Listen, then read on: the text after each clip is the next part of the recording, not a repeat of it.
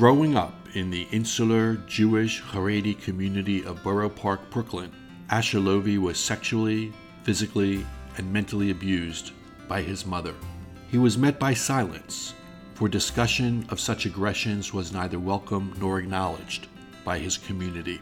Asher now heads Tzaka, Hebrew for outcry, and a Good People Fund grantee, to advocate for survivors of sexual abuse in the Orthodox Jewish community. In this episode of Good People Talk, GPF co founder and executive director Naomi Eisenberger talks to Asher about his personal journey and Tzaka's impact.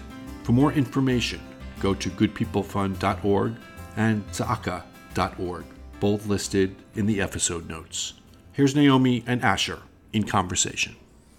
I know, and everyone who knows the Good People Fund realizes that the founders have a very, always have a very unique story. In your case, it is not only unique, but it is deeply, deeply personal and it's uncomfortable. You are very open about that. Share with our listeners your story and the story of Tzaka so I grew up in Borough Park in a Haredi family. We were not exactly the typical family in the sense that our family unit was a little bit different. I lived with my grandparents. My mother lived there. I had an uncle who lived there as well, uh, another uncle who lived there for a number of years. So we were, you know, a little bit of a mixed group. In effect, I was raised by my grandparents, but my mother was present. Uh, she she struggled with mental illness, uh, with bipolar disorder, and for the first 16 years of my life, there was a cycle of every three years, she would go off her medication and uh, life would be very difficult for a couple of months. Then she would go to inpatient treatment, come back, um, and things would stabilize again for another three years.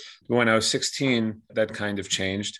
That pattern kind of fell apart. And from the age of about 16, 17, until I left when I was 23, it was pretty much nonstop abuse of several different kinds, both of me and my grandmother. While I was going through this, I started volunteering at a drop-in center for at-risk kids called Our Place. It's in Midwood, Brooklyn. I figured, you know, if I'm stuck in this situation, if I have these these experiences, I may as well use them to help kids who are having a harder time. And while working there, it became apparent to me that my abuse wasn't isolated. It was happening to a lot of other people. I was told by the, the director of the organization something like 85 to 90% of the kids there had been had been abused either sexually or physically. And that to me was crazy. That, that was an unbelievably high number that that I didn't expect. Seeing this up close and personal and seeing the effects that it had, not only on me, but obviously on, on all of the kids there, really made an impact and pushed me to want to do more. Around this time, I was in a support group for survivors of sexual abuse a number of the members were involved in what became Tzaka, uh, which was originally formed to protest the Internet Asifa, the banning of the Internet in Brooklyn. The mission shifted a little bit before the inaugural protest when an unlicensed therapist in Williamsburg was arrested for raping his 12 year old client. The community held a fundraiser for the rapist. Tzaka kind of, which I wasn't a part of yet, pivoted to to protest that, which is where Tzaka first got its its uh, its notoriety in the community. This was in 2012. I stayed in my abusive home for another two years until in, until 2014. I thought that, you know, maybe I could do something about it. Maybe I could help my grandmother. Maybe I could make some change. Maybe I could get my family to care. That ended up not being the case. And when I realized that things were never going to get better, I, you know, packed a couple of bags and ran and never looked back. I'm assuming from what you've just shared that there was no one in the family unit that intervened. Um, no, my family wasn't really inclined to do much because my grandmother, for whatever reason, felt an intense amount of guilt for for how my mother turned out, uh, and wasn't willing to do anything about it. Um, my family wasn't willing to prioritize me over her, and I don't think they took the issue seriously. They sort of they, they certainly didn't take what I was going through seriously there was one uncle who lived around the corner from me who saw a lot of what happened. And uh, at some point, I, I, went over to his house on a Shabbos afternoon and I spent two hours telling him exactly what was going on and asking him to help me. And he did get me a job, which got me a little, little bit of money. But a few weeks later, that at that point, I had started dropping out of high school already to, to get a job, a different job and uh, you know he saw me home and on the internet instead of uh, in in yeshiva, and he told me essentially that I was you know lying about the abuse to justify mm-hmm. my sins. So no, my my family certainly didn't intervene. They saw me asking them and pointing it out, you know, kind of trying to advocate for myself as as an annoyance, as a as a as as a nuisance that they'd prefer didn't exist within the family. Because to them, you know, we had a normal frum family that to all outward appearances was just like everybody else, just as important as everybody else, just as as religious as everybody else, uh, just as regular as everybody else. When in fact we had a long history, a long family history of mental uh, of mental illness, uh, something of a history of abuse in the family. You know, we had a lot of a lot of issues in our family that you know we preferred to sweep under the rug uh, because you know the grandchildren need to get married and it's going to ruin the shidduchim if we actually address this. Uh, one of the things that I heard over and over again is you know what are the neighbors going to say? What's it going to do to our our shidduchim? What was going on in your head in terms of the prevalence of this within the community? And were you able to connect with them in any way? I didn't know that this was a thing that happened at all except to me for a while i would say until probably 2010ish was probably when when i first realized that this was happening to other people. But at that point i didn't really realize how prevalent it was. I didn't really realize how much of a problem it was until i started volunteering at the strapon center but also until I, I, joined the support group that i mentioned earlier. There were i was like 100 150 people there who were either frum or had recently been frum or had in the past been frum all of whom had experienced sexual abuse. And you know the most horrific things that you, you, could imagine were going on in the frum world so that really opened my eyes to the prevalence of it and i think one of the things that made it easier to uh, uh come to terms with is the wrong word but but sort of process was that as saddened as I was by the realization of the prevalence, it was also a relief to know I wasn't going through it alone, that there were other people who understood what I was going through. In terms of calculating actual prevalence, uh, it's extremely difficult to calculate prevalence because the community resists study actively, and it's in their interest to resist study on prevalence because if there aren't, if there isn't any data on prevalence, any solid definitive data on prevalence, then they could claim that it's lower. What do you think gave you the strength to take the road that you took?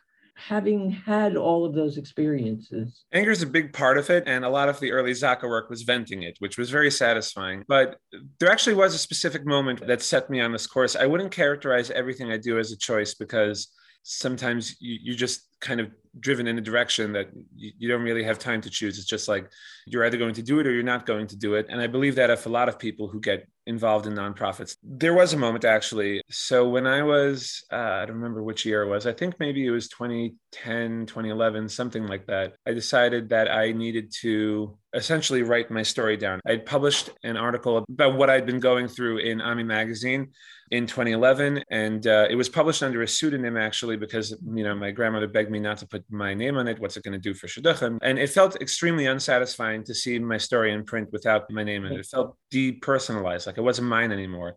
So I, mm-hmm. I committed to telling the story. So that November, uh, it's National Novel Writers Month. Every November, there are groups across the world that get together and commit to writing 50,000 words within 30 days.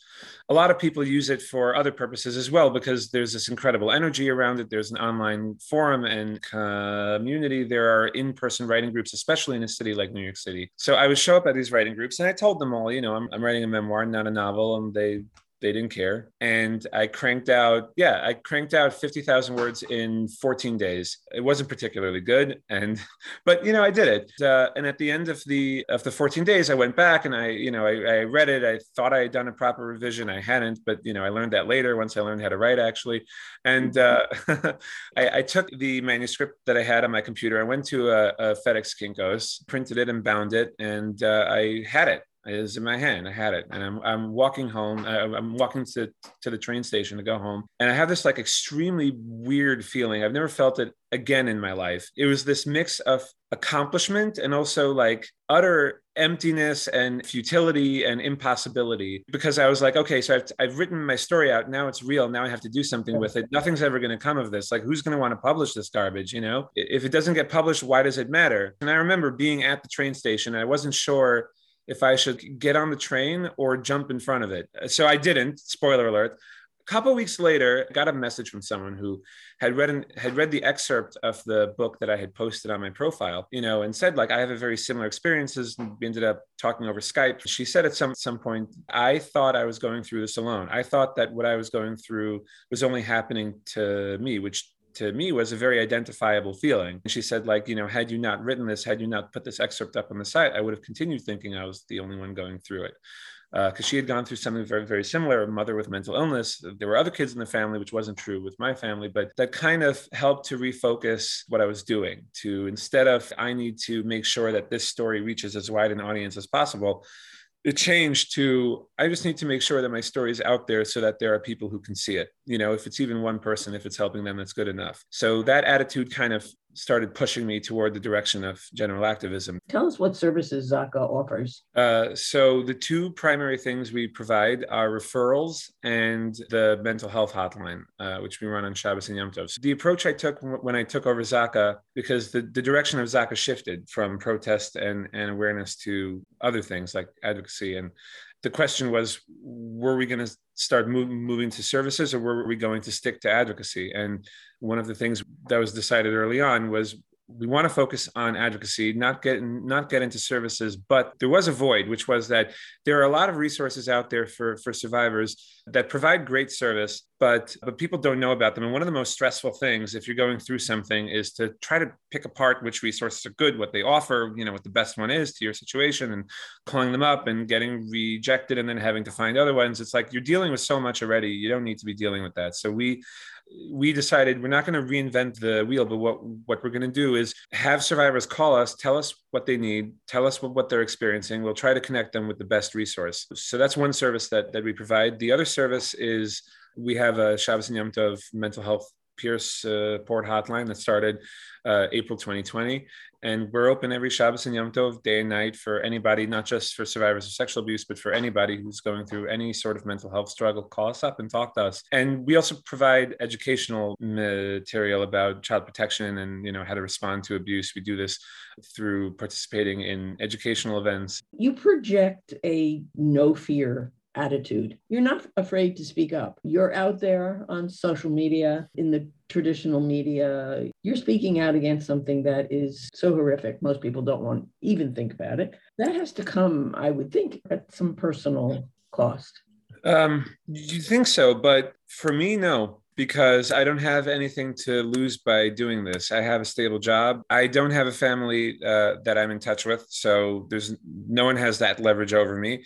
Uh, the community that I live in is very well aware of what I do. The rabbi is very well aware of what I do. They're completely fine with it. So, so I happen to be in the position that I don't care about shidduchim. I don't care about family. I, I don't care about someone coming after my job. I don't care about someone sending rabbis after me. I don't care about any of that. So, I, I have the luxury of not having to worry about that, which means that I am the person who can do it. Do you see movement in any way? yeah uh, i mean uh, here's the the uh, the mashal i like to use. It's like uh, some guy opens an internet business and he, sets up this website and he starts selling his widgets. And first year he sells he sells widgets. He sells one case of widgets. Uh, the next year he sells two cases of widgets. So he realizes that selling widgets isn't his business. So he closes the store down and writes a book about how he doubled sales in in two years you know that's what change in the community is like. It's it's incremental and they take far t- too much credit for it. But there has been change you know uh, there, there's change every time that there's any big flashpoint case you know like there was change from from when in 2011 sorry uh, earlier than that in the 2000s you know you couldn't really talk about sexual abuse. It wasn't a word that people would acknowledge out loud. And then in 2011 the Aguda is putting out this this psak, which is garbage, and I don't agree with it. But the fact is, they're putting out this psak saying that you know in theory you can can report abuse to police right which in terms of like change and the community gives license to people to say the words out loud even if they're still barred from reporting to police practically because they're told that they still have to ask rabbis which is a perfect example of the mashal I, I, I, gave earlier, right? They're doubling sales in two years, but doing nothing, you know? And then you fast forward to just a year later in 2012 when the Weberman case happens, and everybody, everybody in the Haredi world is forced to take a position on sexual abuse. Many took a position against the victims, which was the wrong one, but they're talking about it, you know, yeah. which is which is another example of this sort of stunted progress, you know. And then on down the line, like when I first got the database with the cases, with the, the full list of cases from the Child Victims Act uh, after the window closed, and I looked through them, I fully expected there to be maybe a dozen, maybe, maybe a dozen cases. There were a lot more than a dozen cases. I was shocked. That represents progress. And you, you take a look at the response to Chaim Walder, which is, you know, uh, on the part of the people, right, on the, the grassroots level, like the, the people are woke up and they realized like, our Rabbanim are feeding us garbage. Like they they do not necessarily have our best interests at heart. It was the first time in 10 years of doing this that I was able to have a conversation with a Haredi person on the phone and tell them your rabbi is wrong and they didn't hang up on me. Now, from the leadership level, obviously they're interested in, in, in holding on to power as much as possible. So their response lately has been in response to Chaim Walder. Well, yeah, this is a very serious problem. What we need to do is we need to establish special batei din to deal with the problem. Of course, you know, you shouldn't go to police, whatever. They're not going to help you anyway. Come to us. We're going to help you as if that's true. But even that, like, you know, stunted as it is and, and backwards as it is, is still, they're being forced to do something that they don't want to do. And that means that, that there is hope in this movement. To be honest, I, I stopped focusing on, on communal change a long time ago and now Za'akah just makes itself available to. Uh, we try to make the circumstances favorable, as favorable as possible for survivors who want to come forward, and we try to just be there for the ones who want help, irrespective of what the community wants. Which was one of our focuses with the Child Victims Act. You know, if we can't change the community from within, we can at least make the outside as open to the to the possibility of justice as possible. Thinking about the future, where do you see Za'akah going? It's an interesting question and one that I spend time thinking about. What we would like to get done is we would like to expand Erin's Law, which was uh, a law passed mandating abuse prevention education in public schools.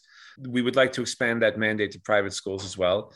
We would like to pass the Adult Survivors Act to open a retroactive window for survivors of adult sexual violence, so people who've experienced sexual violence over the age of 18.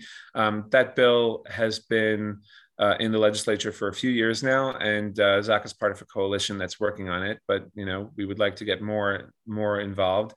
Um, and also, there's uh, significant reforms necessary for mandatory reporting laws. There are many carve outs that need to be closed. For example, uh, clergy are, are exempted, period, in, in New York. Setting aside the clergy penitent privilege, clergy are exempted. All, all these people that you would assume are, are required to, to report aren't. And it creates this huge loophole through which a lot of abuse slips. And another issue that we started working on that we would like to pick back up is the uh, abrogation of the clergy penitent privilege in New York, because you know there's a lot of there's a lot of abuse that gets covered up because the courts tend to defer to clergy to decide whether the privilege ex- exists because it's technically only in the context of pastoral counseling or religious counseling. But it's clergy that gets to determine that. So if clergy is confessing to, to other clergy you have a cover up right there.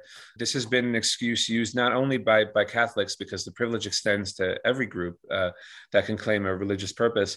It's been used in Orthodox Jewish cases, we don't have a, cler- a clergy penitent sacrament, you know, but if it's in the law, they're going to use it. So, so we were working on hopefully getting some momentum going for an abrogation of that privilege. What can anyone do to promote this issue and to put it out there a little bit more than it is and to help you? Obviously, donations are welcome but more more than that i think people need to become a lot more annoying about the issue of sexual abuse you know they, they need to become that nudnik. One of the things that people ask me is like what can i do to make sure that the institutions i send my, my kids to are safer? Call them up and bother them. Ask them what their policy is what their anti-harassment and anti-abuse policy is. Ask them how many trainings they, they give a year to, ch- to children parents and teachers. Go around asking teachers quizzing them on it. If they don't have a policy ask them why they don't. Organize parents tell them to bother these institutions and make them make a policy. When you see people engaging in apologetics on behalf of sex abusers, fight them. If you if you hear it at a Shabbos table, argue with them. If you see people bringing up false reports, throw the statistics at them. Don't roll over when people push this garbage because the only way this is going to change is if these misconceptions are are fought on a grassroots level and if institutions are forced into compliance on a on an institutional level. And that only happens if there's a cost to them not doing that. And they have to know that the donations that they receive are contingent on them implementing and cultivating an environment that's best practices based and, tra- and trauma informed. Make it harder to not be good than to be good. I want to thank you, Asher, for giving us um, time this morning. I hope that our listeners have learned a great deal about this topic, a topic that is certainly difficult to discuss. And in your case, something that is extraordinarily personal. Thank you again. You too. Thanks for having me on.